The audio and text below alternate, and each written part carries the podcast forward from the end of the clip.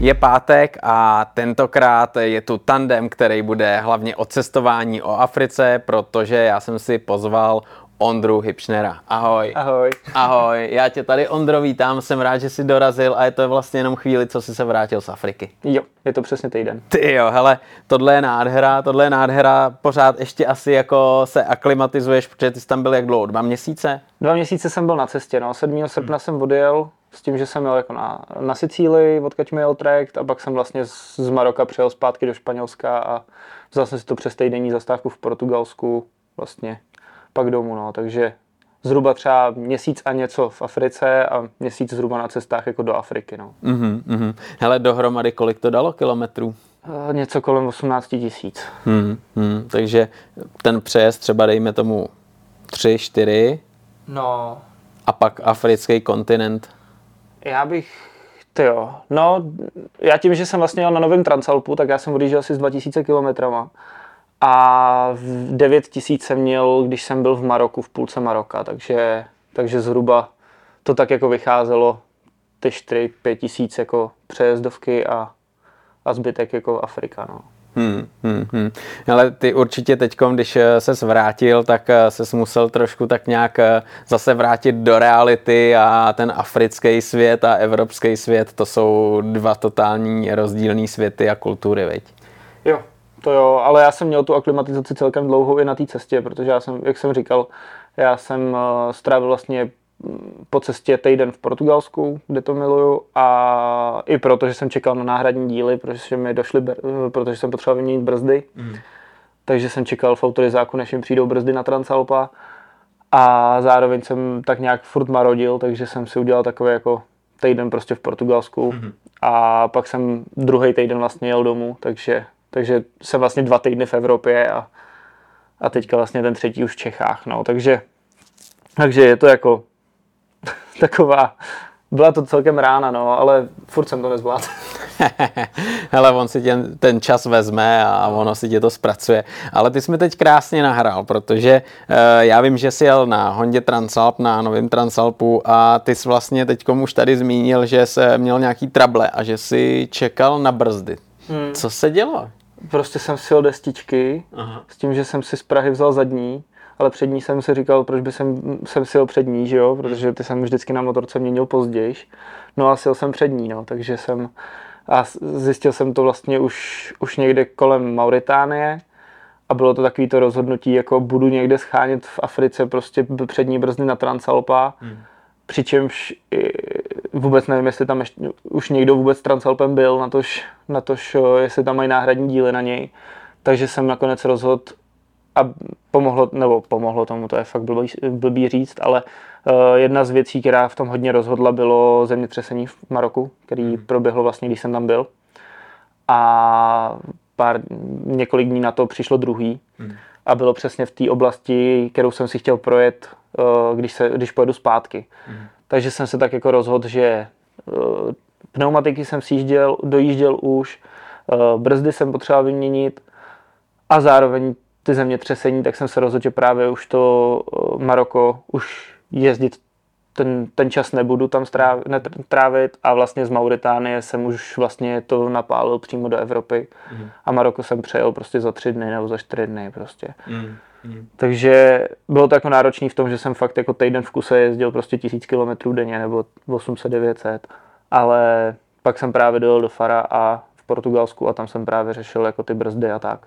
Mm, mm. Ale jinak s Transalpem nebyl jediný problém za celou cestu. Ty jo, tohle právě je zajímavý téma, že jo? protože no. Honda Transalp je letošní novinka, tak nějak eh, všichni vědí, jako o co jde. Je to motorka, která eh, navazuje na historicky velice úspěšnou Hondu a ty vlastně bez nějakých velkých příprav eh, se se rozhodl jet na motorce, kterou vlastně neznáš, která je nová, která třeba ještě nemá vychytaný úplně jaký ty dětské nemoci. Jak to třeba hodnotíš teďkom uh, jednak to rozhodnutí, proč vyrazit na Transalpu a potom to, uh, jestli splnil to očekávání a fungoval, jak jsi představoval? Hele, celý, jak, jak jsem vymyslel, že si koupím Transalpa, je jako příběh sám o sobě, protože já jsem se ho objednal asi čtyři dny potom, co ho představili na IKMě. Tak hmm. jsem nějak začal schánět, kolik vlastně bude stát a, a našel jsem na nějakých webovkách prostě jde v Anglii jako plus minus cenovku No a vlastně jsem do K2, která, kterou vlastně mám jako sponzora, tak eh, jsem prostě najednou přijel a říkám, hele, já chci Transalpa a tam ještě jako všichni, jako, teď to včera, teď to pár dní zpátky, jako jsme viděli na IKMě, jako, jak chceš Transalpa? A říkám, prostě si mě zapište, jako, jo, takže, takže já jsem si ho objednal skoro bez přemýšlení. Jsem si vlastně jenom spočítal, že to teda vyjde, že si ho budu moc dovolit. No a pak už to bylo takový, že jsem si to jako naplánoval všechno a, on, a furt se oddalovali termíny dodání a nakonec prostě poslední vlastně 29. června najednou jsem si ho vyzvedl a a na, hned si jel vlastně na polepy a tyhle ty věci, ale já jsem to nějak úplně neřešil, já prostě Hondě věřím a tím, že to je Transalp, tím, že to mě ta motorka baví, tím, že já jsem chtěl prostě menší obsah s větším výkonem, což prostě ten Transalp nabízí těma 70 kW vlastně a je lehoučkej oproti prostě konkurenci, jako je Afrika tak, tak uh, jsem se prostě nakonec rozhodl pro Transalpa a neměnil bych. Jako hmm. Bylo to skvělý mě ta motorka hrozně sedla. Jediný co, tak eh, mě štve a na to nadávám pořád je malá nádrž. To je, pro, to je pro mě jako něco, co fakt jsem v Africe řval, protože když jsem pak přejížděl v Mauritánii a byla jedna benzínka na 300 kilometrech a vlastně to se mi povedlo dojet na tu benzínku, ale další už jsem netrefil a došel mi poušti benzín, tak to bylo jako výborný, protože mi došel po 220 km jako, a to prostě na cestovní motorce hodně. Na druhou stranu musím jako proti větru, nonstop přes to a v extrémních podmínkách, jo, ale na druhou stranu jako furt si myslím, že těch 300 km by tam mělo být v jakýchkoliv podmínkách jako na cestovní motorce ujetitelný. No. Ten dojezd na tuhle tu standardní nádrž není úplně takový, plus asi nějaký další věci. Veď? Jo, jo, jako jedna z věcí, co mě jako třeba trošku rozčuje, že by mohl mít silnější šestku. Že opravdu, když chceš jet, seš naložený a jedeš prostě a potřebuješ jet aspoň těch takovou tu přejezdovou dálniční rychlost, prostě 140-150. Je občas problém, že přijde kopeček a ta šestka fakt jako nic neudělá a fakt ta motorka jako začne zpomalovat a ty tam dáš pětku, ta vystřelí jak čamrda krásně to na ní jede, ale na druhou stranu spotřeba se prostě zvedne jako na 8-9 litrů. Jako. Hmm. A to byl třeba ten problém právě v té v Mauritánii, v tom, tom Maroku, když jsem právě přejížděl, protože eh, byl strašný protivítr a když jsem měl, a byl tam strašně silný ten protivítr a opravdu jsem chtěl jet jako kudlu, protože prostě jedeš v poušti, nikde nic, jakoby, už tě to nebaví, protože už si to jel, spát, už si to jel tam tu samou cestu tak uh, jsem najednou koukal, jak mi prostě jenom snižuje se ta, ta nádrž a říkal jsem si sakra. No a pak teda jednu chybu má jako vadu, ale vůbec je mi jedno a to, že Transalp ne, nevím, má nějaký asi nějaký čidlo nebo něco takového a ono se nějakým způsobem, a vím, že to se to děje na Hornetech i na Transalpech a to, že se zblbne spotřeba, a ukazatel spotřeby začne ukazovat 299,9 litrů na 100 km. Ale ne, nevinulu, se, se ti to, takže ti to jako se snižuje. Takže mě třeba teďka ukazuje asi 13 litrů na 100 km spotřebu, protože už jsem to za těch tisíc, za těch já nevím kolik tisíc kilometrů zase snížil, jo. Takže to je taková jako jediná jako závada, co se, co se na Transalpu ukázala ale jinak jako vůbec nic. Ta motorka prostě v krásně funguje. A je pravda, že já nejsem žádný jako závodník, do terénu jezdím, dá se říct, když skončí silnice, ale na druhou stranu, na cokoliv já potřebuju, tak, jsem, tak mi absolutně stačil. Jako, jo. A... Mm, mm. Ty jsi vlastně v jednom s bagáží, takže je motorka plně naložená. Kolik třeba si ji zatížil, když, když si vezeš všechny věci, co potřebuješ? Já permanentně jezdím zatížený, takže bych asi neměl tolik být. Já neumím balit. A teďka jsme se v Portugalsku potkali s Honzou z touhlavý motorky a ten tak jako žasnul, ty máš sebou vařečku, ty máš sebou rychlo schnoucí utěrku, ty si vezeš židly, takže, takže já jako vozím strašně moc zbytečností navíc, což se snažím každý rok jako menšit, ale furt se to nedaří tolik, jak by se to asi hodilo, ale letos už jsem podle mě nejel jako přetížený. Hmm. Letos jsem byl na hraně, se mnou teda, a jako nejsem taky úplně malej, ale myslím si, že se mnou bude tak na té hranici těch 400 kg. No. Když eh, vlastně ta motorka je syrová, vlastně koupíš jí, tak eh, ty jsi si ji určitě musel trošku přizpůsobit. Co jsi tam právě ty za těch 2000 km, který si tady měl na zajíždění, udělal, abys, to, abys ji měl připravenou do Afriky? Hele, my jsme s klukama v K2 uh, za prvý to celý stužili sériově, Prostě jsme všechno, celý odpružení nastavili na nejvyšší tuhost. Mm-hmm. Mám kufry od Shadu, což je můj partner cest, na cesty. Eh, mám od nich vlastně tankback i kufry. Takže jsme to osadili kuframa. Většinu věcí mám na tom originál Honda. Vlastně já jsem nechtěl kufry od Hondy, protože prostě si za prvý je mají malinký, eh, prostě 22 litrů v boku, na boku je prostě fakt málo. Teďka vlastně mám 48 a 47 48 nahoře a 47 litrů v bocí, na bocích. A prostě představa, že bych se vešel do 22 litrů je prostě málo. Za druhý mají plastový, což nechápu proč na Transalpa Honda dává. Přijde mi to, že když chceš teda jako udělat univerzální motorku, tak ty hliníky, když je vlastně dávají na, na Afriku, by mohly být. Klidně třeba jako udělat nabídku jako plastový hliníkový. Mám tam quick shifter, mám tam uh, kryt, chránit, uh, kryt chladiče, Teďka přemýšlím, co tam všechno je. Hlavní stojan. Uh, vyšší plexy jsem si nedával, to bych celkem ocenil, i když mi se nelíbí, že bych tam radši dal nějaký deflektor nebo něco. No, mám tam jako vyhřívaný rukojetí, mlhovky, ale takovou tu klasiku jako od Hondy, že hmm. jsem prostě jako udělal konfigurátor, protože on byl problém, že ono většina věcí ještě v tom srpnu jako nebyl, tam nebyla. Já jsem třeba jako, jsme měli i problém se šadem, protože kufry byly, ale nebyly držáky. Takže já jsem uh, byl v Brně si nechávat u, u Kibexe výrobce kufrů do, jako v Čechách uh, si nechat vyrobit držáky na ty šady, abych vůbec mohl jet se šadama, protože prostě se nestíhala výroba, jako, protože šaty na skladní myslím teďka. Jako, jo. Mám tam kanistry na padácích. Ty kanistry, to je kvůli tomu dojezdu? A... Ne, vůbec. Ještě nikdy. Já jsem voda. Já jsem ještě nikdy nedal do kanistru benzín. Fakt? za ty tři cesty, co mám vlastně za sebou, tak ani na Transalpu, ani na Versisu ještě nikdy jsem neměl v kanistru benzín. Vždycky vezu dva, jeden je jako příležitost někdy byl potřeba ten benzín a do druhého prostě dávám vodu, ale ta voda jako je potřeba nejvíc. No. Hmm. A vlastně teďka jsem ještě vyměnil z 2,5 litrů vody tak na 5 litrů vody. A to je teda super. To prostě si vezeš kanistřík a máš na umytí rukou, na pití, a v té Africe prostě s tou vodou je, jako není problém samozřejmě, ale když máš v kanistru 5 litrů vody, tak máš furt 5 litrů pitné vody. Co je doma, to se počítá. Přesně tak, no. Než jako každou chvíli muset jít do nějakého krámku a kupovat si vodu a tak. Ale ono jí zase jako rychle využiješ na všechno. A ono hodně piješ, takže... Tam ty teploty, že jo, jsou no. trošku jiný než, než v Evropě. A... No, no, no. A jel jsem teda jako, měl jsem přivázaný vlastně k těm kanistrům ještě náhradní pneumatiky, no. Hmm. To, jsem... to je právě to, co mě zajímá, že jo, protože ty tam najedeš spoustu kilometrů, potřebuješ i řešit nějaký servis, aspoň základní, že jo, tak uh, máš třeba nějaký nářadí, co vezeš? Mám, vezem si sadu goly, vezem si imbusy, fakt mám jeden celý kufr je jenom nářadí. bylo to těžký jako prase a, a vlastně jsem ho jako skoro neotevřel. Jako, jo. Já jsem, vě, já jsem měl už, vlastně když jsem byl loni v Maroku, tak jsem se tam seznámil s klukama, co tam mají dílnu v Zagoře, takže já jsem věděl i kde budu dělat servis na cestě, náhradní díly, olej, filtry, všechno jsem si vez originál Honda. No a právě jsem dal do Zagory, kde mi to kluci právě pak vyměnili všechno. Vzduchový filtr, olej a tyhle ty věci. No a vezl jsem si jedny ty, ty destičky, no a jinak, jinak jsem servis, jako mazal jsem si řetěz. No. Ty pneumatiky, to je jasný, to mají nějakou životnost, že jo, a vlastně na té motorce tuším jsou mixtury, že jo, od Dunlopu, no. série, a ty jsi tam potom vezl jaký pneumatiky? Já jsem i ty Dunlopy sundal, ty mám doma v garáži, ty mám v plánu, až teďka sedu ty, co tam mám, tak uh, si je zase dá tam.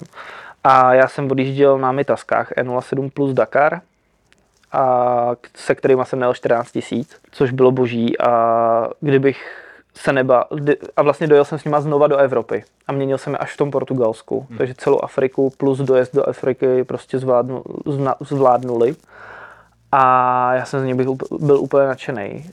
Lidi mi říkali, jako jsou to hodně tvrdý gumy, klouže to na, na mokru a tak. Úplně v pohodě. Jako já asi víc jako na můj styl jízdy. Já nejsem žádný závodník, tak uh, absolutně bez problému. Já jsem neměl jediný moment, kdyby mi nějak klouzli nebo něco. A teďka tam mám klasický E07+, Plus, protože jsem chtěl vidět ten rozdíl. Mm-hmm. Nevidím ho. Ne. ne. Ale prej ty Dakary by měly víc dojet, najet, takže nice. uvidíme. Ale na druhou stranu je to nepo, neporovnatelný, protože jsem jezdil v jiných podmínkách, že jo. Takže já jsem absolutně spokojený s Mitasem, protože já jsem se právě bál, abych prostě nedopadl jako loni, když prostě na Versisu jsem si vez eh, pneumatiky jenom na motorce, neměl jsem náhradní a prostě najednou jsem měl v Maroku, v Atlasu, prostě v horách. Jednou za čas vyrazil jsem právě do mimo silnici a najednou jsem koukal, jak mi trčel drát z pneumatiky. Jo takže jsem rychle dojel do, do kempu a začal jsem schánět pneumatiku a to jsem přesně k tomu chtěl předejít, hmm. takže jsem si právě bez pneumatiky. No. Hmm. Hele, tam právě v té Africe je to vždycky samozřejmě o cestách, o normálních silnicích a i o nějakým nespevněným terénu. Hmm. Jak třeba jsi měl tenhle ten poměr, kdy jsi jel relativně v klidu po normálních dobrých silnicích a kdy jsi jel po nějakých horších cestách, kde to bylo spíš už jako terénní ježdění? 90-10. Já jsem, já, jsem, já jsem skoro nesil ze silnice. Spousta lidí si myslí, že v Africe jako silnice nejsou hmm. a tak. A silnice jsou jako fakt, tam jsou lepší než u nás občas. A ať už v Tunisu, ať už v Alžírsku, v Maroku, Mauritánii, tam je nádher, tam vlastně je jenom jedna silnice, ta je nádherná, krásná asfaltka bez díry a kamkoliv potřebuješ vody, tak už je písek. Takže jedeš na benzínku po písku, jo, jedeš si nakoupit po písku, takže tam už to je pak trošku něco jiného a v Dakaru je to vlastně to hodně podobný. Tam sice jako bylo zeleno a nebyla tam poušť, ale na druhou stranu jsem přijel do Dakaru, eh, do Senegalu do Dakaru, no a prostě jel jsem k ubytování, jel jsem po písku. Ondro, hele, ty když vlastně teď si najel na té motorce 20 tisíc kilometrů, tak uh, máš nějaký postřehy a když bys třeba měl napsat nějaký dopis eh, do Hondy a napsat jim tam nějaký výčet bodů právě u Transalpa, co je super a co je špatně, co by tam určitě teda bylo? Co je super, tak komfort na té motorce. Dokonce bych řekl, že jsou to konkurenti s tím Versisem, který ho beru jako jednu jako z fakt hodně jako komfortních motorek. Já vlastně z Versise jsem přecházel a nikdy jsem nezažil bolest zadku prostě. Já, já to jako nemám. A na Transalpu to pokračuje. Co se mi moc líbí, tak eh, tím, že to má jako prvky z Afriky, tak je to taková jako mohutnější motorka a zároveň ty věci fungují. Yeah a líbí se mi ta univerzálnost. Že opravdu pro to, co já potřebuju, já, jak říkám, já nejezdím žádný bahno, že by mi lítalo nad hlavou a tak, ale na druhou stranu prostě ten Transalp zvládne jako všechno v tomhle hmm. tom ohledu. Uh, co se mi dalšího hrozně líbí, tak je právě ten to, jak se ta motorka ovládá jako infotainmentem a těma jako uživatelskýma věcma. Že fakt jako každý tlačítko mám jasně naučený a vlastně ani jednou jsem se nepřeklik, jo. Hmm. Uh, co bych jako fakt vyčet, tak je ta velikost nádrže, která je prostě asi ne jako úplně nejhorší, ale na druhou stranu prostě jako těch 20 litrů, že tam jako někde se vejít možná mohlo. Jo, protože zase na druhou stranu ta motorka fakt jako když s ní jezdíš normálně, tak jezdí prostě za 4, za 4,5. A to prostě zase je moc hezký, jo, takže by pak ta motorka mohla mít nájezd, prostě když fakt pojedeš jako na nějaký úplně nejnižší nějaký mod a co, co nejvíc jako na spotřebu, tak prostě na 500, jako jo. Mm. A asi bych jako ocenil jiný zpřevodování, no.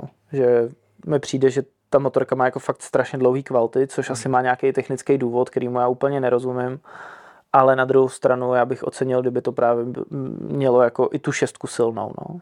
Ale jinak já prostě té motorce jako nemám co vytknout. Krásně svítí, to fakt musím uznat, že to je jako super.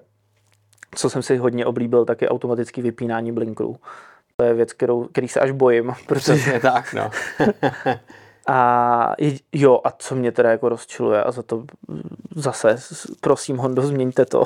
Já potřebuju na tom Transalpu tempomat. Ten tam tak strašně chybí proč tam to klepnutí do toho není, jako jo. To, to, to bych tam jako hodně ocenil, no. Hmm, tak já si myslím, že si nechávají prostor pro další generaci, aby měli na co nalákat, doufejme. Ale jedna věc je motorka, druhá věc seš ty, protože eh, na takovouhle cestu, která má pár tisíc kilometrů, tak je potřeba se pořádně nastrojit a, a neponechat nic náhodě. Jak jsi řešil třeba výbavu e, svojí? Já jsem pro letošek zvolil Aeroch Commander helmu, ta se mi prostě zalíbila, strašně mi sedla na hlavě v, prv, v prvním momentu, mně se hrozně líbilo, jak je lehoučká. Hmm. Takže jsem, když jsem pak nějak se k ní dostal, tak jsem prostě řekl, tak jo. Uh, bundu mám už z minula, to mám Speedy Four Season, ta je super, to je bomba, sice to jako není levná bunda relativně, ale na druhou stranu, i když to není jako goretexka a nejsou to jako nepromokavé věci, tak uh, tam máš jako nepromokovou vložku, termovložka je super v tom, že vypadá jako normální bunda, takže když jsem prostě někde a vemu si tak včera jsem v ní chodil ve škole prostě. Mm, mm. A co mě třeba překvapilo, teďka minulý týden v pondělí jsem právě byl ve škole na motorce a nechal jsem si budu naučený, jsem si ji hodil jenom přes, přes sedlo a nechal jsem ji tam na dešti. A přišel jsem tam a zvenku byla mokrá, vevnitř byla suchá a nemá žádnou membránu, nic. Nevím, jak je to přesně udělaný. Takže to je jako super. Uh, kalhoty jsem měl uh, na propagaci od uh, značky GMS, ty byly skvělý. To jsem tak jako byl, jsem byl zvědavý, co, protože tu značku jsem nějak extra neznal a za ty peníze fakt jako úžasný, kapsáčový, strečový, fakt jako super. Uh, dvojkový chrániče v bocích i na kolenou, fakt jako moc hezký, pohodlný, strávil jsem v nich fakt, dá se říct, dva měsíce v kuse. Jasný, teďka jsou jako propocený, změnili barvu a tak, ale, ale na druhou stranu jako nepřišel jsem si ani, ani chvilku v nekomfortu a boty mám teda City Adventure dvojky. Ale ty se mnou mají na je to asi 70 tisíc. Ty se mnou byly na všech třech cestách vlastně, takže, takže, takže už, už je díra v podrážce a tak, takže už právě teďka si vybírám nový. A, a vlastně uh, mám, já strašně miluju takový ty, já tomu říkám Robocop, takový ty chráničový uh, síťoviny. Jasně, ty chrá, tu vestu, no, takovou no, no, chráničovou no, no, no. na síťce. A to jsem si vzal letos od RSTčka, uh, úplnou novinku. Má, má to vlastně dvojkový chrániče všude. A to je teda bomba. To, to jsem si zamiloval hodně. Hmm.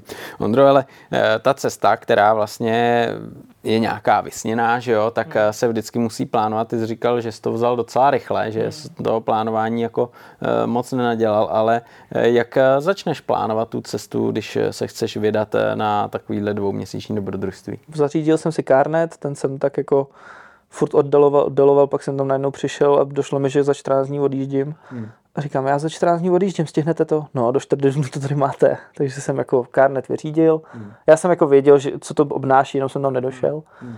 No, takže Carnet jsem vyřídil během pár dnů, to bylo v pohodě. Tam prostě jenom trošku překvapila ta kauce, že prostě člověk musí dát prostě skoro 80 tisíc za toho Transalpa je to 80 tisíc. Jo, já jsem platil myslím 77 tisíc hmm. jako hmm. kauci, plus asi 7 tisíc jsem platil za to zprostředkování yes. vlastně. No a přesně jak nějaký to očkování, tak to jsem tak nějak řešil. Uh, a víza. Když jsem loni jel do Maroka, tak jsem žádný nepotřeboval, na Balkán taky ne. No ale letos najednou přišla Mauritánie, tam najednou jsem se nemohl dočíst, kde to teda co mám řešit, takže jsem nakonec oslovil firmu Visa.cz, která mi zprostředkovala víza, mm. s tím, že mi krásně jsem je napsal jenom soupis zemí, do kterých plánuju jet a oni mi napsali, tady nic nepotřebuješ, tady potřebuješ tohle, tady potřebuješ tohle a tak. Takže jsem vlastně zjistil, že kromě Mauritánie a, a, a Alžírska to řešit vůbec nemusím. Uh, dopadlo to tak, že Alžírsko mi vyřídili za mě, tam byl trošku problém v tom, že oni chtěli dopředu abych měl za, zamluvený ubytování. Oni chtějí dokonce zaplacený dopředu, mm-hmm. což mi vůbec nešlo. A říkal jsem si, dobrý, tak když budu mít rezervaci na bookingu, tak to je takový jako věrohodný. No a naštěstí mi ty víza dali, vyřídili to za chvilinku. Ani to nebylo reálně drahý, vzali si jako asi tři tisíce, z toho jako dva tisíce, myslím, stojí ty víze jako takový. Takže úplně na pohdu. Mm-hmm. A já jsem s tím neměl vlastně žádnou starost. No a Mauritánie jsme nakonec zjistili, že prostě musím dojet na, jednu hranič, na jeden hraniční přejezd a tam prostě zaplatím 55 euro. Mauritánie byla fakt jako drahá na přejezdy hranic, takže hmm. tam to bylo 600 euro ještě dobrý. Jako. Fakt? Hmm. Jak to? No, já to teda nemám jako přesně spočítaný, ale myslím, že jsem byl přes 20 tisíc za přejezdy hranic s Mauritány. Ty jo, to byly jako oficiální poplatky, nebo jsi tam musel něco ještě jako Hele, platit? V, oni spousta lidí ti říká, neber si eh, převaděče nebo průvodce, hmm. je to drahý.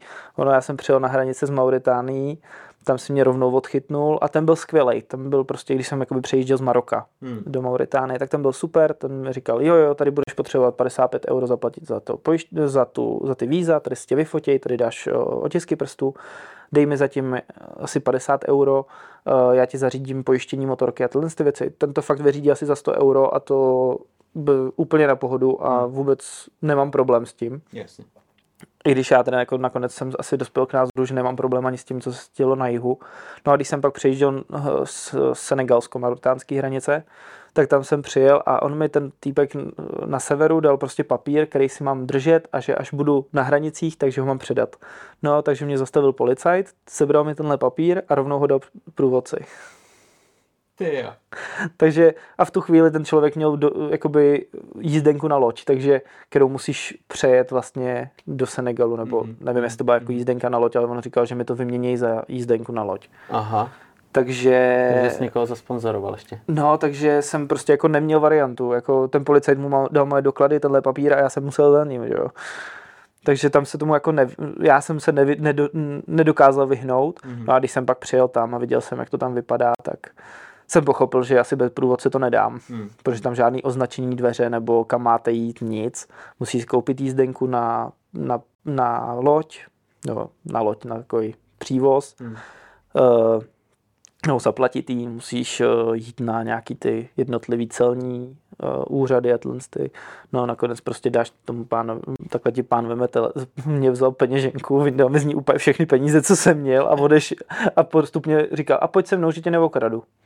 No a postupně prostě rozdávali jednotlivým těm úředníkům peníze. Pak, pak, pak mi teda řekl, jako, jestli mu, a že pak až chce jakoby zaplatit za ty služby ode, ode mě. Hmm. No, takže jsem mu dal fakt úplně všechny peníze, co jsem měl. A vyšlo to ten jeden přejezd ze Senegalu do Mauritánie fakt asi na 8 tisíc, no. Jo, tak to je mazec. To, to... No, takže pak zpátky cesta, tak to mm-hmm. bylo taky za a to bylo, to se odehrávalo úplně to samé. Jo, jo, jo, to mi dokonce říkal, když jsem měl právě do Senegalu, tak mi říkal, no a až půjdeš zpátky, jak to bude za, za nějakých 100 euro, že to, takže já jsem v peněžence měl připravených jenom 100 euro, já jsem neměl peníze, že jo. Já jsem měl nějaký peníze jako ze Senegalu, protože si sbírám vlastně jako bankovky z jednotlivých zemí a dělám si z toho koláž doma, takže jsem nějaký peníze měl, ale ani jsem o nich neříkal, ty jsem měl strčený do, v kufru. No a měl jsem fakt jako těch 100 euro na tu, na, na ty poplatky v té Mauritánii. No a měl jsem nějaký jako senegalský, který jsem věděl, že budu platit jako na té senegalské straně. No a pak jedu přišel, no, tak budem potřebovat jako v přepočtu třeba 7 tisíc, no a já jako to nemám, jako to. Takže jsme šli do banky, tam mi bankomat mi sežral kartu, takže Yeah. Takže jsme to, to tam začali řešit. Na druhou stranu tím, že jsem měl toho průvodce, tak mě vzal do banky, vyřešil to tam za mě, kvůli mě rozebrali bankomat, vydali mi kartu. Takže jako v tomhle tom zase pak ty průvodci ti fakt pomůžou. Jako jo. Takže jedna věc je, že to prostě je drahý, ale druhá věc je, že pak máš prostě hlídače u motorky, máš prostě člověka, který mu, když řekneš potřebuju se napít, tak ti přinese tři flašky vody. Mm. Jo, a prostě tyhle ty věci, oni to zase jako fungují prostě jako služba. No. Mm, mm, mm. A umím si představit, že jako bych tam, všichni mluví francouzsky, že jo? Mm. Jenom ten průvodce mluví anglicky, mm. takže takže já si vůbec jako neumím představit, jak bych to tam jako řešil, takže jako štve mě, že to bylo tolik peněz, na druhou stranu prostě pro příště vím, že prostě si to musím připravit takhle víc, protože bych to zaplatil znova. Na té cestě ty poznáváš eh, jednak eh, úplně jiný kontinent, jiný kultury. Jak třeba si vnímal v těch zemích, který si projel v Africe, ten zájem o tebe a o to, že tam jedeš na motorce a cestuješ? Hele, v Tunisu to bylo boží. Tam, to, tam ty lidi si tě buď to nevšímají, anebo jsou kamarádi. Mm. S tím, že já jsem pak vlastně strávil 8 dní nebo 6 dní u jedné rodiny. Že jsem našel kemp, který vlastně jedna rodina a nakonec jsem u nich zůstal celou tu dobu. Jasně. Na jihu vlastně u asi, já nevím, 150-200 kilometrů od hranic z Líbí. Mm Uh, udělali mi takový jako full service. Nejdřív jsem přespal v kemp, u nich v kempu jako ve stanu. Druhý den už mě říkali, že nechceš jít tady do postele, prostě máme klimatizovanou takovou, takovou jako kysničku tady vedle kuchyně, tak tě tam klidně jako ubytujem. Měl jsem jídlo od nich, dokonce, protože rád vařím, tak mě ta manželka jeho vzala do kuchyně a, a ukazovala mi, jako jak se vaří ty jednotlivé jídla. Hezky. Jo, ten chlap byl ještě jako průvodce, takže se mnou vždycky odpoledne, když už přestali ty šílený vedra, protože to bylo jako na začátku Sahary, eh, ve městě Kibili, tak, nebo Kebili, tak eh, se mnou vždycky sednul na motorku a jel jsem mnou třeba do, do pouště právě a projel jsem se na, na Solném jezeře, nebo jsme byli v Dunách a hmm. tak. Takže mě tam jako bral takhle na výlety, nebo mě se synem vzal prostě do pánských lázní a takovýhle, takže v tomhle tom to bylo jako úplně úžasný a oni mě fakt brali za člena rodiny, to bylo jako úžasný. Hmm, Pak když jsem přejel do Alžírska, to byl strávil jsem v Alžírsku čtyři dny a byl to největší jako boom celé cesty. Prostě to už jenom jsem přijel prostě k závoře, tam už ke mně běžel policajt, vítal mě, pozdravil mě, uh, snažil se, se, se se mnou jako bavit, říkal, tamhle si zaparkuj motorku pod strom, já si tam stoupnu, budu tí hlídat a tím máš pod, no, jako ve stínu, tamhle běž do téhle boudičky, tam s tebou to všechno vypíšou. No za chvilku u mě byl nějaký mladý kluk, který mluvil plně anglicky, ten mi říkal, dej, dej mi tohle, tohle, já ti to všechno vyřídím Jenom, to bude muset, jenom budeš muset čekat. Prostě dlouho to tady trvá. Takže prostě všechno za mě vyřídil, ještě se mě ptal, jestli chci kafe a takovýhle. Fakt jako úžasný. Pak se mnou teda měl problém jeden strážník, ale to byl spíš jako, že a cizinec, a myslím si, že jako a fousy, motorka a najednou nemá pojištění, tady to razítko nemá, protože mi ho zapomněli dát. Aha. Pojištění mi nikdo neřekl, že si ho můžu udělat už na těch hranicích a ne až ve městě. Takže jsem šel si do pojišťovny udělat jako pojištění motorky, bylo výborný, tam byl chlapa spal prostě, tak jsem ho zbudil, on vyběhnul, spustil agregát a pustil počítač a bavili jsme se ve francouzštině, já v angličtině, že potřebuji pojistit motorku, nakonec jsme i to vyřešili. A, a vyjel jsem do, do, do Alžírska, no a bylo sedm, myslím, 6-7 hodin No a já jsem si tak jako řekl, tak dobrý, jako v, nemá se v Africe jezdit večer, že oni nemají světla, že jo, na autech často, nebo nesvítěj, je to jako nebezpečný, no a asi po pár kilometrech si mě zastavili policajti, že se jenom chtěli pokecat. No a, já, a ptali se mě jako kam jedu a já jsem jim říkal, že to mám takhle a takhle a oni říkají ani náhodou. Dej do tebe si do nejbližšího města a zůstaň tam. Hmm. Vůbec nikam nehrň že to prostě není bezpečný. Mm. Ale neměl jsem peníze, neměl jsem benzín, neměl jsem uh, telefon, že jo, funkční, jako SIM kartu. A říkal jsem si, dobrý, dojedu do nejbližšího města, což byla Tebesa, což je velké město. Všechno tam vyřídím a uvidím, kolik bude a jestli vyrazím a tak. No, nakonec to dopadlo tak, že jsem dojel do Tebesy, dojezd asi 30 kilometrů. A bankomat mi nedal peníze, tak jsem se vykašlal na bankomat, jel jsem si koupit SIM kartu, tak jsem za nějaký dolary, co jsem měl prostě jako takovou tu fakt velkou rezervu, tak jsem si koupil SIM kartu, která skoro nefungovala, takže jsem si koupil SIM kartu, aspoň jsem si na ní našel jednotlivý bankomaty, dojel jsem k druhému bankomatu, tam jsem se potkal mezi dveřma s Hasanem a ten pozdrav, já, všechny, já se na všechny směju a všechny zdravím. Takže on jako byl takový jako cizinec a zdraví mě asi něco potřebuje. Takže, takže mi říká, jo, jo, tak já na vás počkám, jestli vám to všechno vyšlo. No a mě ten bankomat nedal ani z jedné karty peníze. Takže jsem to řekl tomu Hasanovi, tomu chlapovi, co tam jsem jako byl. Najednou se tam se běhli čtyři chlapy, který on zavolal, že potřebuju pomoct. Takže mi tam asi hodinu pomáhali, pak tam odchytli nějaký auto na silnici, že mě má odvízt k nějakému jinému bankomatu, takže, takže jsem měl za nějakým cizím autem k bankomatu, ten mi taky nedal peníze, tak jsem se tam vrátil, oni tam furt stáli, čekali na mě, jestli se mi to povedlo. No a nakonec mě vzal domů protože peníze jsem neměl. Takže mě vzal k sobě domů, motorku jsme zaparkovali doma do paneláku pod schody, ještě ji přivázal řetězem. A ráno mě vzal do práce k sobě, zavolal svým kamarádovi, ten, jsem, ten mi udělal takovou, ten mi nejdřív uh, koupil benzín, pak mě koupil SIM kartu s, post, s velkým balíčkem dat, abych měl prostě internet v, Marok, v Alžírsku.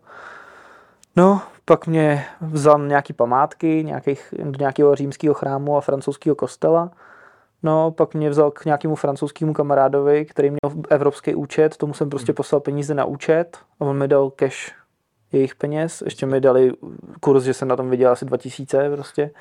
Fakt úplně neskutečný a nic za to nechtěl. To je, to je jako fakt neskutečný, že se člověk říká, jestli je to normální. No, ale mě tohle to provází jako každou cestu. Já vždycky mám nějakou zemi, kde si jako myslím něco o té o zemi, něco o těch lidech a pak přesně dostanu takovouhle facku. Jako.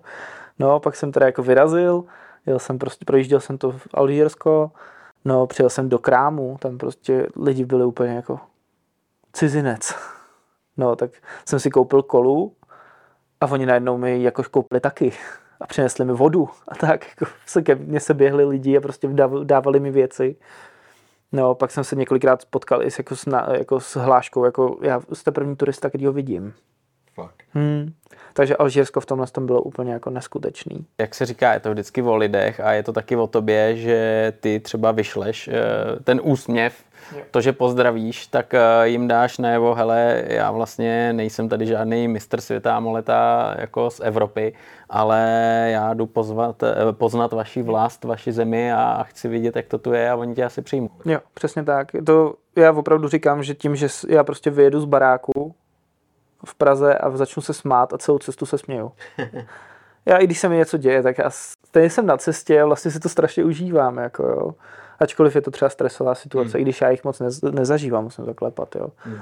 Takže je to o lidech a je to hodně o štěstí ale který si můžeš jakoby do nějaký míry podle mě nastavit sám. Hmm. Právě tím, jak se chováš. Hmm. Mě třeba ty, co mi pomohli v té tebese, pak psali každý večer, dokud jsem nevodil z Alžírska, jestli jsem v pořádku ty. a jestli nepotřebuji pomoct. Fakt jako úplně neskutečný. A přitom jako nezištně, viď? Člověk ne. si myslí, že by jako třeba něco za to chtěli, ale oni asi to myslí fakt vážně vřele, viď? Oni mě zvou, oni, oni mi rovnou řekli, když jsem odjížděl, že až pojedu, kdybych se chtěl vrátit, tak a tím rovnou napíšu, že mi právě napíšou zvací dopis a že prostě mi vymyslejí program na celý třeba měsíc. Hmm. Fakt jako úplně neuvěřitelný. A i mi říkali prostě, kdyby si znal někoho, kdo prostě jede do Alžírska, tak jim rovnou dej na nás kontakt, ať prostě jako jim můžeme pomoct prostě, hmm. protože bohužel tím, jak tam ten cestovní ruch není, hmm tam prostě spousta věcí se jako blbě řeší, jako, mhm. cesto, jako, jako když nejseš místní. Yeah. Jo, takže ty lidi jsou prostě úžasní. No. V Maroku jsou, já říkám, že Maroko je taková půlka Evropy. Jo, minimálně, minimálně sever a západ, to je jako totál. A pak ten východ a ten jich vlastně kolem té Sahary tak a těch alžírských hranic pak jako je jako chudší a takový jako jednodušší, ale na druhou stranu ten mám radši. Yeah. A tam to jako miluju. Tam, tam je to takový místo, kam já jsem teďka jel vlastně po druhý a ty lidi jsou tam usměvaví a přijde mi, že tam je fajn celý té Africe, že buď to jsou lidi usměvaví, anebo se tě nevšímají. Yeah. Jo, když jsme třeba přijeli pak teďka, když mi, protože mě táta jel naproti vlastně k Bodamu a jeli jsme zpátky do Čech, tak jsme přejeli hranice z Čech uh, do Čech a zastavili jsme na první křižovatce a říkám, tak jsme v Čechách. A táta, no, přijď se přes chvilku fotil u značky. A říkám, no to jo, ale hlavně všimni si, že všichni jsem radši. prostě, že hmm. to je takový, jako opravdu tam se buď to na tebe smějou, anebo se tě nevšímají. Hmm. Hmm. A nebo se na tebe usmějou. Oni se nemusí smát, ale prostě pak se na tebe podívají, navážeš třeba oční kontakt a oni se na tebe usmějou. Že prostě z nich cítíš to, jak jakoby jsou hodný. Jo, nebo nezjištně hodný. Je. Jak prostě ano, občas přiběhne nějaký dítě a chce peníze, ale na druhou stranu třeba já nevím, jestli na to mám fakt jako štěstí, nebo jestli uh, vypadám těm lidem, jako že, něk, jako že jsem někdo, kdo jim ty peníze nedá, nebo nevím, ale mě jako ani moc neoslovují, jako že bráci a tak. Vlastně kromě Senegalu to bylo úplně v pohodě. A fakt ty lidi jsou boží všude. Mauritánii bylo takový, spíš jsem si přišel jako, že nezajímám. Že přesně ty, jako nevšímáme si tě. Aha, tak tam bych čekal naopak, že budou uh, koukat. No, tam to bylo hodně tou jazykovou bariérou hmm. a tím, že i v Senegalu, i v Maroku a ve všech těch státech jsou nějakým způsobem načuchlí tou hmm. angličtinou. Hmm. Ale opravdu v té Mauritánii jsou hodně jako pozadu. Tím, že to je vlastně jako stát v Sahaře, tak prostě tam tam i jako jedeš a fakt 300 km jedeš pouští a občas vidíš nějakou barabiznu, jo. Tam prostě nejsou jako města a tak. Ty jsou pak jako jižnějc, ale opravdu ta Mauritánie je takový jako nic. Hmm. Jo, já, já jsem tam strávil čtyři dny a vlastně za ty čtyři dny jsem jako z toho nemám skoro žádný zážitky, protože jako tam nebyl, tam asi jako, když pak vyrazíš do té pouště, když pak jako právě máš motorku na to přizpůsobenou mm. a prostě vyrazíš do toho písku, tak možná fakt objevíš nějaký, nějaký místa jako vesnice, kde tam ty lidi žijou, ale žijou hodně skromně mm. a úplně na jiný úrovni, než uh, prostě v, Ma- v Maroku nebo v Alžírsku, jako, je to fakt jako jiná země. Mm. A je zajímavý právě, že to je jako mezi, že mm. opravdu pak přijedeš do toho Senegalu a ten už je zase jiný. No a Senegal tam prostě najednou přišli, tam se najednou prostě přišli čer, černoši vlastně z Arabů a ty prostě zážitky byly jako, že jsem vyrazil z hranic. První, co udělal, tak jsem si tam zastavil, šel jsem si udělat fotku a u mě zastavil kluk a začal se fotit s mojí motorkou prostě, jo. A se mnou prostě. A pak zase odjel. no, takže ty lidi jsou všude jako dobrý, špatný, neutrální, ale mně se asi líbí ta neutralita. Mm. Že buď to jsou jako hodný, anebo tě, si tě jako fakt nevšímají, no. Mm. Ale ať už v Senegalu nebo v té Mauritánii, prostě ani tam jsem se prostě jako nesetkal s nějakým, jako že by mi někdo chtěl ublížit vůbec. Jako. To jsem se právě chtěl zeptat, jestli vyloženě bylo nějaká situace, kdy, kdy se musel hádat, nebo, nebo ti šlo vyloženě o život. Ne. Ne. Já mám takovou srandovní příhodu teďka z téhle cesty, protože já jsem poprvé zamknul motorku na téhle cestě tři dny před příjezdem do Prahy, když mi vykradli motorku ve Francii. Jo. No. Takže takže Evropa, ta, tam, tam jako se dá očekávat cokoliv a v Africe. Mm, já, já nevím, já, já jako motorku nezamykám skoro ani tady, jo, hmm. ale ale v opravdu v té Francii mi naštěstí nic neukradli, jo, ale prostě v noci, v, no, v noci si ze mě dělali lidi pak na internetu srandu, ale v 6 ráno jsem se probudil úplně ne, nečekaně, no a koukám z okna, motorku jsem měl přímo před, pod oknem, no a viděl jsem, jak mám otevřenou tašku, kde, hmm. ve který jsem měl věci no, vyházený montpáky a popelář vyndoval z popelnice moji tašku s kurtama, jako, jo. takže mi nic neukradli, protože jsem v té taš, v tašce, jakoby, krom, tam jsem měl nějaký, nějak stan, spacák, karimatku, hmm. což se jim asi nechtěl vyndavat a zároveň to všechno bylo rozbitý, takže to nějakým způsobem by mi asi ani nevadilo tolik. No a měl jsem tam kompresor, ten si nevzali, ale jinak jsem tam měl duši a montpáky, jako, takže tam ani neměli jako co si vzít. Jako, Jedna věc je přesně tohle poznávání lidí, že jo, ty zážitky s lidma, ať jsou neutrální nebo naopak víc než pozitivní, hmm.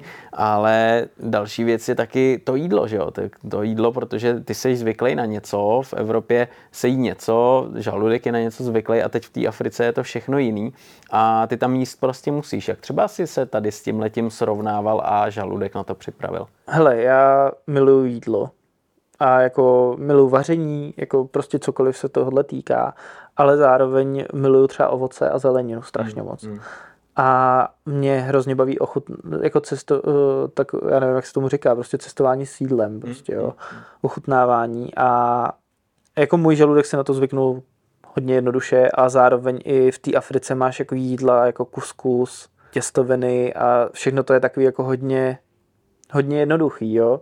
Takže i tomu žaludku to jako nic nedělá, dá se říct, nebo aspoň u mě. Mm. U mě vlastně přišla jedna faraonová pomsta a to si myslím, že přišla z nějakého úpalu. Jako, jo. Jo, jo. Je pravda, že pak jsem si dal jako asi třídenní nebo čtyřdenní půst a fakt jsem nejet. Ale já celkově na, na cestách moc nejím, protože buď to si jako dám nějaký jejich jídlo, ale mm ale moc jako nejím takový to, že bych si jako uvařil prostě jako instantní nudle a byl bych spokojený. Ačkoliv občas to jako udělám, tak ale nedělám to každý večer. Já radši si pak jako občas někam zajdu a ochutnám jejich jako jídlo.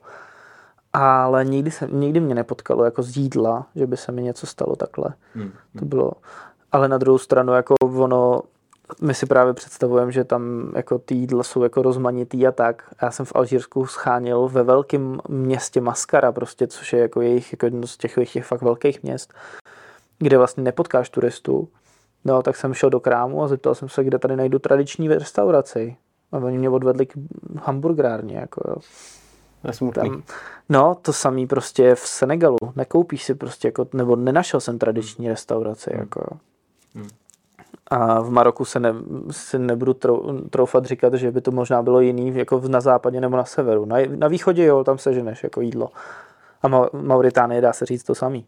Hmm. Když jsem byl v Nuakšotu, tak prostě když se podíváš jako na ty restaurace, tak většinou to jsou prostě jako pizza, taco, burger, tortilla, kebab. Hmm. Takže ono...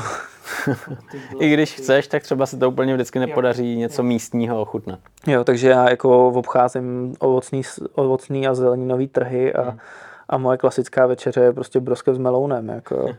A já to prostě miluju. A jsem schopný fakt jako na, tom, na tom žít, jako na těch cestách. A pak jako občas se jako naskytne možnost, jako právě v tom Tunesu, když jsem byl u té rodiny a pak jsem měl prostě dvakrát, dvakrát denně prostě nějaký jejich jídlo a to bylo boží. Jako. S tím, že prostě k večeři najednou dostaneš třeba čtyři jídla. Yeah a to prostě byly boží, jo, to, ale je to zase na druhou stranu, je to prostě jako jednoduchý, je to nějaká zelenina, nějaká chili pasta rajčatová a k tomu máš těstoviny nebo kuskus nebo něco. Pak tam máš jako třeba brix, což právě bylo to, co mě učila vařit, protože mi to strašně zachutnalo a bylo to vlastně jenom vajíčková placka, mm. něco jako rýžový papír mm. a v tom bylo prostě vajíčko. Uh-huh. Jo, a bylo to osmažený a bylo to hrozně dobrý. Jako. No, takže jako ochutnal jsem toho jako docela dost. A nikdy nic nepřišlo, no. V tomhle tom smyslu. Ale Ondro, a bylo něco vyloženě, co bys eh, vyloženě už nikdy nechtěl ochutnat, co jsi tam snědl? Asi ne. Všechno v pohodě. Hmm. Jako ochutnal jsem tam jídlo, v- právě v Tunisu mě Arafar vzal eh, do místní jako takového bystra, kde on říkal, že se jako stravují dělníci a že to má jako jedno jídlo denně. Že vždycky před prací si sem zajdou, najedí se a, a druhý den znova. A to byla fakt jako myšmaš jako všeho možného. A to bylo prostě starý chleba, který byl zalitý hustým vývarem a na tom byly naházený tuňák, fazole, olivy, nevím, co tam všechno To byla jako porce na talíře takhle, jo. No, byl to jako miska. Jo. To byla jako polívka. No a to teda jako... Ne, neřekl bych, že mi to nechutnalo, ale jako bylo to takový to, že si řekneš, dobrý, zasytilo mě to jako na tři dny dopředu, ale na Ale druhou stranu jako... Jako rozhodně ne, zážitek. ale na druhou stranu to jídlo k tomu není určený, jo? to není žádný gurmánský zážitek, to je prostě dělnický jídlo, kterým oni se potřebují zasytit, Jasně. jo? takže takže zase k tomu člověk musí takhle přistupovat. Hmm. Hele, a co Ondro spaní, že jo? Protože ty někdy si spal u lidí, kteří tě pozvali, někdy si spal asi po nějakých uh, ubytovnách, penzionech. Jak, jak jsi to měl třeba i potom eh, s nějakou divočinou? Hele, eh, v Africe se ne, jsem se neodvážil spát na divoko. To ještě asi nejsem v takovém rozpoložení, ale kempy, když jsem nějaký našel, ale třeba v Alžírsku je kempování zakázaný, takže tam jsem třeba měl fakt jako každý, no- každou noc postel a je to prostě, otevřeš si booking a sortovat od nejlevnějšího soukromí a to jsem si vždycky vzal. Takže nějaký penziony, stan, když jsem pra- právě byl jako uh, ve Španělsku, nebo když jsem byl v Maroku, tak jsem spal normálně ve stanu. Ale dá se říct, že letos jsem to prožil jako v posteli částečně. Hmm. Hmm. Jako neřekl bych, že jako většinu posteli, ale řekl bych, že možná 50-50, možná trošku, trošku pře- víc v posteli, ale nebylo to o moc, no. Hmm. Že občas kemp, občas postel, no. Hmm. A ty kempy, ty jsou tam, eh, když řekneš kemp, že jo, každý si představí kemp jako velký prostor, umývárna, sociálky. Jak to tam vypadá po stránce Tak, kempu? jak to říkáš. Přesně takhle. Hmm, samozřejmě těch kempů je tam, třeba v Tunisu je jeden kemp, jo, nebo co jsem našel, takže v Tunisu jsem spal v postelích, protože prostě tam jako nemáš tu možnost, jako, nebo já ji neumím, nebo říkat nemáš asi je blbost, protože spousta lidí to umí najít, jo, ale já tu zkušenost ještě nemám. Takže jsem spal jako v postelích, ale pak Maroko jsem spal normálně v kempu Mhm. a to byly kempy prostě s bazénem, Hmm. Hmm. mohl jsem si tam zaplatit jako, bydl, jako chatičku nebo jakoby pokoj. No, spal jsem na Sahaře pod Čirákem, v různě v kempech, ale přesně je to si často jako ne, nenapadne tě, že prostě přijedeš do kempu, který stojí jako 40-50 korun na noc, ale je tam bazén prostě. To je. a čistý záchody a čistý sprchy. Takže ten komfort tam není špatný. Ne, vůbec. Vůbec. Hmm. Nemám zkušenost jako v Mauritánii, protože tam jsem chtěl spát v kempu, tam jsem dokonce nahlásil na hranicích, že jedu do kempu, ale pak jsem zjistil, že to je jako 40 km pouští, takže, takže jsem si našel takže jsem si našel hotel, ten jsem nenašel, takže jsem nakonec dojel až do Nakšotu a prostě jsem spal jako v posteli, no. Hmm. A z té cesty třeba místo, kde se ti úplně nejvíc líbilo a kdybys měl fakt prostor jenom na tu jednu eh, náštěvu, eh, jak, jaká země by to byla? Letos je toto Alžírsko. Alžírsko. Letos je, to, letos je to prostě jako highlight celé cesty, no. Letos to prostě, i tím, že jsem tam strávil ty čtyři dny a byl jsem je fakt nabitý, protože vlastně já jsem měl problém se dostat z Alžírska do Maroka, Hmm. protože oni mají zavřený hranice. Takže jsem vymýšlel, jak to udělat, jestli nejet jako na Saharu a na Sahaře vlastně zkusit Mauri- do Mauritánie přejet právě jako z Alžírska, což mi na, nakonec volal sám jako pán z ambasády, že jako si mám ověřit, jestli mě ty Ma- Mauritánci fakt pustějí. Takže jsem se na to vykašlal a nakonec jsem to vymyslel, že jsem vlastně přejížděl trajektem do Španělska a ze Španělska zase zpátky do Maroka. tak to je... No, takže, takže jsem měl jasně daný den, kdy musím být v přístavu, abych odle, odplul a ještě ta loď byla fakt jako drahá, takže, takže jsem to nechtěl jako minout, takže ty čtyři dny byly fakt nabitý, že jsem prostě musel jet. Hmm. Hmm. Takže to, to, to je místo, kam bych se vrátil v Africe, no. Hmm. Hmm. Ty určitě teď máš eh, hlavu plnou jako dalších nějakých eh, projektů, kam by si chtěl vyrazit. Dokážeš ty třeba něco už jako naťuknout a říct, hele, moje další cesta bude tam a tam, nebo přál bych si vidět to a to. Hele, já jsem si letos řekl, že to zkusím trošku jinak, a že právě to zkusím naplánovat jako právě jako půl roku dopředu, hmm. protože jezdím zhruba ten červenec, srpen až do září. A příští cesta bych chtěl jet na Island. Hmm. Chtěl bych jet Island s tím, že to musím spočítat kilometrově, ale já bych chtěl si spojit Island s Británií a hmm. projet si jako Island s, prostě s celým spojeným královstvím. A projet uh, Británii, Skotsko, Irsko, uh, Isle of Man, že jo, TT, se jet podívat, protože miluji Anglii, takže jsem si říkal, že tak jako bych to tak jako spojil. Na Islandu už jsem strávil dva týdny, když tam Segra studovala. Úplně jsem se ho zamiloval, takže, hmm.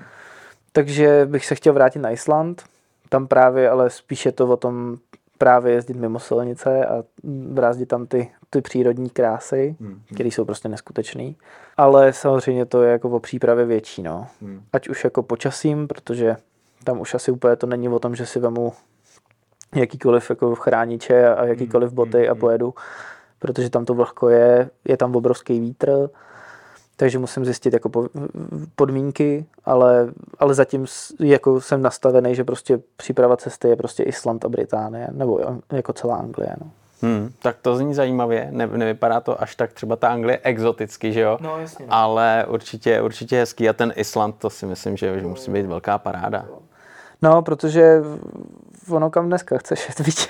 ono, je, já jsem si, vlastně letos jsem chtěl jet uh, Izrael, Jordánsko, hmm. tak tam teďka asi úplně nepojedu. No, uh, do Gruzie je dobrý, tak v Armánii, Armánii víme, co se děje v Karabachu, tak možná nějaký Turecko a dál, ale mě to spíš láká teďka právě zkusit nějaký sever a buď to teda Island s, Brita- s tou Anglií, anebo teda jet nějaký Norsko a tady z ty hmm. místa, no. Ale primárně je ten Island. Jasně. Motorka ta je jasně daná, tam asi... Ta je jako, ta minimálně na další cestu je určitě jasně daná, no. ta, to jede, to jede Transalp, no. Hmm, hmm. No tak jo, tak já ti poděkuji za to, že jsi přijel popovídat o své cestě. Vlastně nedávno se vrátil, takže ještě plný zážitků. Budu ti držet palce, ať ti vyjde ten další plán a třeba potom si tady o tom popovídáme. Tak jo, děkuji moc za pozvání. Takže Ondro, moc krát díky, díky. a měj se hezky.